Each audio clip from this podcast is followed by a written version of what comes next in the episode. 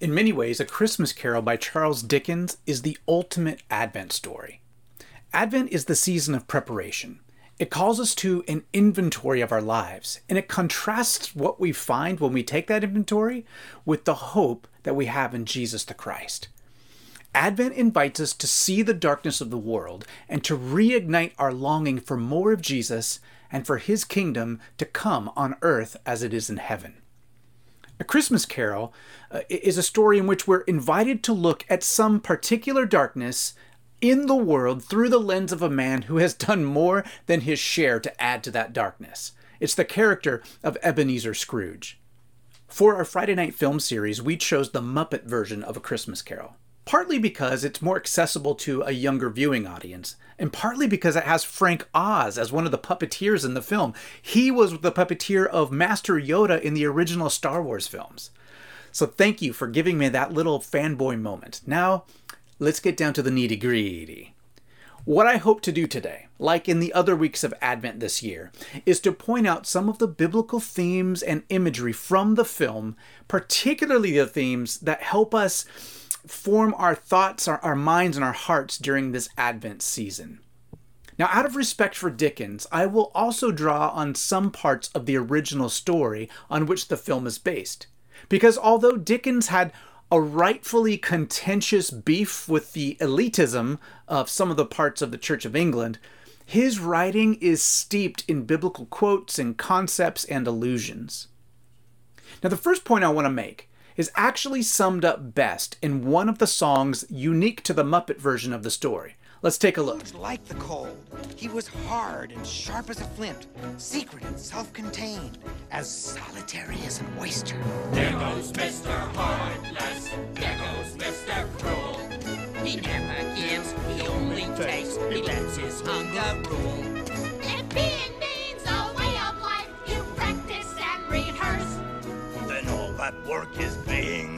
Cause Scrooge is getting worse. Every day, in every way, Scrooge is getting worse. So, in this scene, what we hear is the refrain Scrooge is getting worse. Every day, in every way, he's getting worse. And here's the biblical concept formation matters. Human beings are creatures who are constantly learning. We're constantly being shaped and molded in the way that we think and in the way that our bodies work and how we feel about different scenarios. So, take the body, for example. That's a pretty easy one. Before the pandemic, I was a lot more active day to day. I was meeting with people out in the community. I was riding my bike places and walking places and, and, hanging out with more of you from the church in person. My body was doing different things every day. But when everything moved to Zoom, I became, or at least I felt, sort of stuck. I thought I would be fine at first because I have a standing desk and I was able to sit some time and stand some time. But around the beginning of May, I developed debil- debilitating back pain. The physical therapist told me that I had been shifting my weight when at the standing desk so much that my hips were all out of alignment, which threw everything off. It was the repetition of being in one place and practicing bad habits over and over again that hurt me. My body literally changed and contorted because of those repetitive practices. Now, the same is true in spiritual formation. Our habits form us. So, in Scrooge's case, we learn a few things about his life. We know that as a young boy, he was often neglected by his distant and harsh father. And from an early age, Christmas became a source of pain rather than a source of joy. It was a reminder to Scrooge of what he didn't have rather than reasons for celebrating relationships. Later in life, he meets Belle, his true love. But as time went on, we come to see that Scrooge was still living in fear fear of poverty and fear of pain that comes when someone you place your trust in, someone you love, lets you down. In his case, it was his father. Now, without over psychologizing the story, it seems obvious, right, that Scrooge chose a way to control his life rather than risk loving again. And in his mind, controlling his financial status was far less risky than placing his faith in another human being. Eventually, Belle came to see that she had lost his love and he instead was placing his love in business. And so she releases him and lets him go. And these choices and these consequences further formed the man Ebenezer Scrooge. He became colder and more focused on his income than on his relationships. And with each decision of greed over generosity and business over the business of being his brother's keeper, Scrooge was becoming a worse human being. And hence the Muppets are singing every day, in every way, he's getting worse. Formation matters. Our actions, our habits, investments of time and money, they all have a way of shaping us. The company we keep shapes us. The books we read and the media we consume shape us. And the biblical story shapes us in the right direction. Serving others and investing in the kingdom of God and time spent in prayer, it all shapes us. And the question is how are the sum total of your usual habits shaping you? If you were to take the last six weeks or, or even the last six months of your life and you were to continue in those same habits and in that same mindset that you're living in right now, what would the Muppets sing about you in the future? About who you're becoming? Would you be getting better as a person? Or would you find yourself on a trajectory farther and farther from Christ? Think of it this way Jesus is the example of a fully human human. He was confident, yet not arrogant. He was strong, but he used his strength to serve others. He was a leader, but he was always obedient to the Father. He was generous and kind and smart and comfortable in his own skin. And he didn't seek power or riches, but he never lacked any good thing. And all of creation and all of the spiritual powers listened to his, his very word. He, they obeyed him. So when I say, are we becoming more or less like Jesus? We might think, is my present trajectory making me more and more alive as the scriptures portray the good life? Formation matters, and so does our life. The second Advent theme, A Christmas Carol, does a brilliant job of illustrating is that we are accountable for our lives. When Scrooge is haunted by the ghosts of the Marley brothers, in the Muppet version there's two Marleys, and of course in the original there's just one Jacob Marley. Anyway, he sees his old colleagues weighed down by chains. And they come to tell him that each link in their chains is formed by an act of greed performed in their lives. The money boxes and heavy locks they used to protect their financial treasure in their lifetime became horrible burdens after their life because they refused to use their wealth for the good of other people. Only in death do they come to see the error of their ways. They're in a sort of hell, condemned to roam the earth, forced to look upon starving children and horrible, inhumane circumstances, but forever unable to help.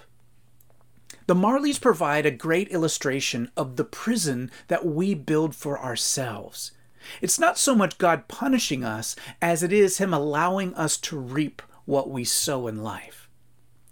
The only grace given to the Marleys after death was the chance to warn their old colleague Ebenezer. Now, the Marleys had died seven years before this event in the story, and they go on to explain that Ebenezer's burden is far larger than theirs because he's had seven more years to build to the links of chain through his greed and his guilt. He's in a miserable condition, and in light of this horrible news, Ebenezer begs them to stop talking. He says, Speak comfort to me. We don't like the truth very much, do we? Especially when the truth hurts. Like many of us, Ebenezer would rather have people cheer him up than tell him the truth. The scriptures warn that the church will have preachers and pastors who will come to tickle their ears rather than tell them the truth. But Advent is the season for truth telling. And one of the traditional Advent texts is the John the Baptist text, where he's at the Jordan River in Luke chapter 3. And even the people of God there, he, he's warning them and he's telling them that they need to repent of their sin. And he says to these people, You brood of vipers, who warned you to flee from the wrath that is to, that is to come? Therefore, bear fruits with keeping with repentance And then he says, The axe is already laid at the root of the trees. So every tree that does not bear good fruit is cut down and thrown into the fire. Now, those are hard words to hear. Those are uncomfortable words. And yet they are loving words. Loving because if we don't deal in truth and reality, then we are as good as lost. It does not matter how fervently we believe something if it's false. Because if it's false, it will fail us. I got a black eye once when I was nine years old because I believed I was a Jedi in training. Fervently believed it. I invited my th- my friend to throw these rocks at me, and I would I had the stick, and I would block them with the stick, so convinced of my mastery of the Force. Ebenezer asked for comforting words, but what he needed was the truth. The truth is that we're accountable for our actions. Yes, life is complicated. Yes, we might argue, Ebenezer had a horrible childhood, which created in him this defensive coping mechanism, which then sabotaged his relationships, which then formed the cold, financially conservative man that he became. And I believe God knows all of our stories, and I believe He takes into account our emotional handicaps and limitations. There's no doubt about that. But in general, we can only make excuses for so long. We can only blame our parents or our circumstances for what was done to us for so long in our life before we, we need to handle and, and, and deal with those things. Are we willing to work on owning our past, on owning our decisions? Will we take the step of maybe seeking the help of a counselor or trusting in the transforming love of Jesus? Part of the horror of a squandered life is the guilt and regret that we live with. I have serious doubts about the accuracy of A Christmas Carol in portraying the afterlife. I, I don't particularly believe in ghosts, especially not as the general way that we will be in the afterlife or when we die. But the scriptures do warn us that there is a reckoning, a giving of accounts of our lives. What that looks like, I don't know for sure yeah, the story A Christmas Carol might not be biblically sound in portraying the afterlife, but it does expand my imagination. It makes me feel a sense of urgency, and it encourages me to take stock of my actions and attitudes. And if it does that, then it has done a very, very biblical thing in me, a very true thing inside of me. Now, the question I'm left with, though, is what can I do? So I've looked in the proverbial mirror, and I am shocked with the direction I'm going. I've looked into the past and have come to my senses. I've been haunted by old friends who warn me of my doom if I keep up my trajectory, but what can possibly be done? Well, we need salvation.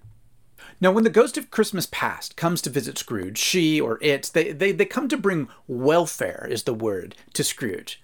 Now, he's a rich man, and he understands, or thinks he does, that since he's a rich guy, he doesn't need any of this spirit's welfare. So the spirit changes the wording and just says salvation then. The spirit came to bring him salvation. Absolutely, that is what we need. We need rescue from the chains that bind us.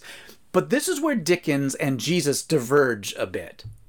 In the Dickensian worldview, all we need is to come to our senses and to start living differently. We see Ebenezer's heart being broken as he remembers his youth and the love that he lost. We experience his heart being softened as he comes to realize that his harshness has impacted his loyal clerk, Bob Cratchit. And through his gift of paying attention, Scrooge is shown the incredible character of Tiny Tim, whose generous spirit and thankful heart overwhelm Ebenezer Scrooge. And he's undone. He's broken-hearted when he learns that if he doesn't change his ways, Tiny Tim is going to die. There's such powerful truth in this story. Our actions do have very real consequences on other people, more than we will possibly ever realize. And if we want to grow in compassion, then we do need to truly see people. We need to listen and to get in their shoes the best we can. We need to put ourselves in positions where we can learn from another's perspective that's different than our own. So, whether that's trying to think about how a policy might affect someone from a different socioeconomic group, or how it might feel to be in a circle of friends or, or in our church as an ethnic minority, or, or what it might be like to not have a home or the safety net of family and friends. Empathy and compassion are important values in the life and teaching of Jesus, and they ought to be for us, his followers, as well. But simply seeing the past and changing our ways is not enough. It is not enough for at least two reasons. First, even if it were possible for me to be perfect from this point on, which no one is claiming it is, then I am still accountable for all of those people I've hurt up to this point.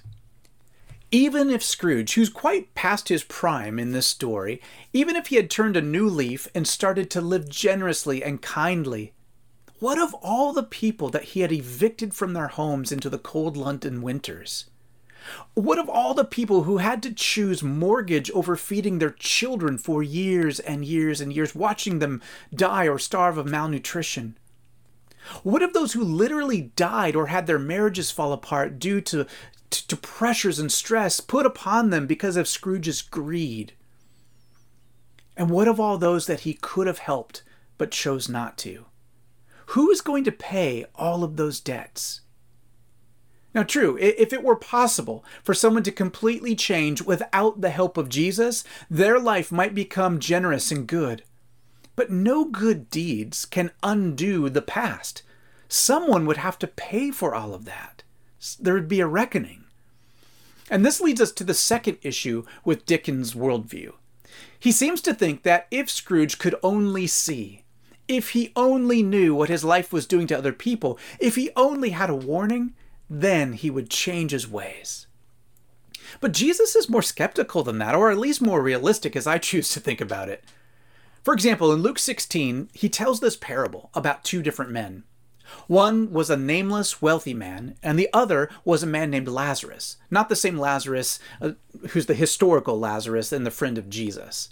Anyway, the Lazarus in the story was this poor and afflicted man. He had skin lesions all over his, his skin, and, and he used to sit at the gate of the rich man's house, the rich man's estate, and he would beg for scraps of food and just whatever he could get. And day after day after day, the rich man walked past him and paid no attention to him.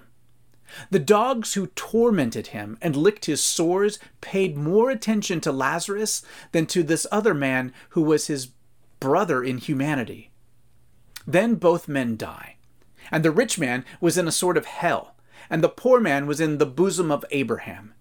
And the rich man saw Lazarus in comfort and in peace, and he begged Abraham to go to send someone to warn his five brothers who were still alive, to warn them of the wrath to come so that they might change their ways. And Abraham says, Hey, they've they've got the law and the prophets. They have the word of God. If they don't listen to that, then they aren't going to listen to some ghost if I send it their way. They're not going to even listen to someone if they rise from the dead. If you spend your lifetime forming your habits to be greedy and selfish, one night of ghost stories is not likely to remake you.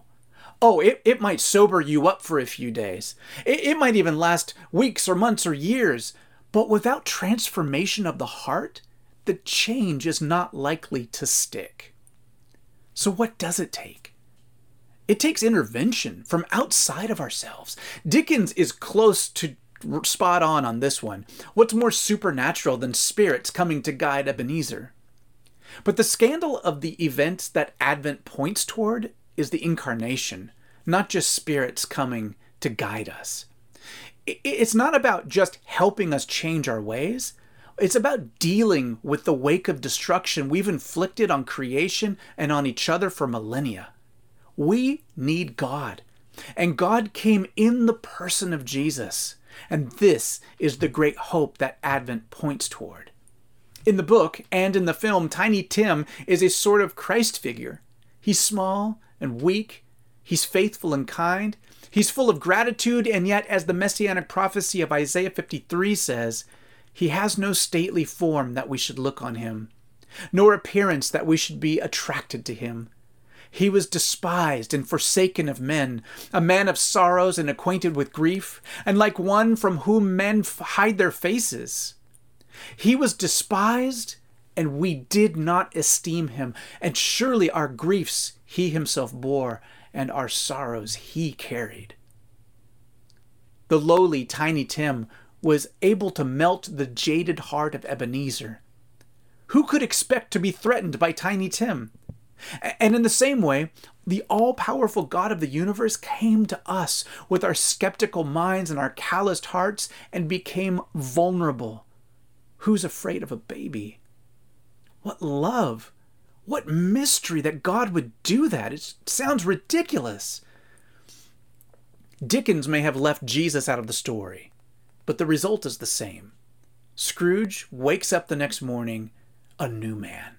His heart is full of joy. His chains are gone. He's born again. In fact, in the book, Dickens pens this line for Scrooge. He says, I don't know anything.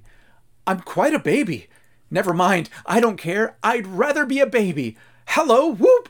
Hello, world! And he's just giddy like a, like a little child. Oh, that Christ would convict our hearts and transform them this Advent. Oh, that those who are burdened by the chains of sin might be set free by the power of Jesus. May he be born afresh in us, that we might be born again in him.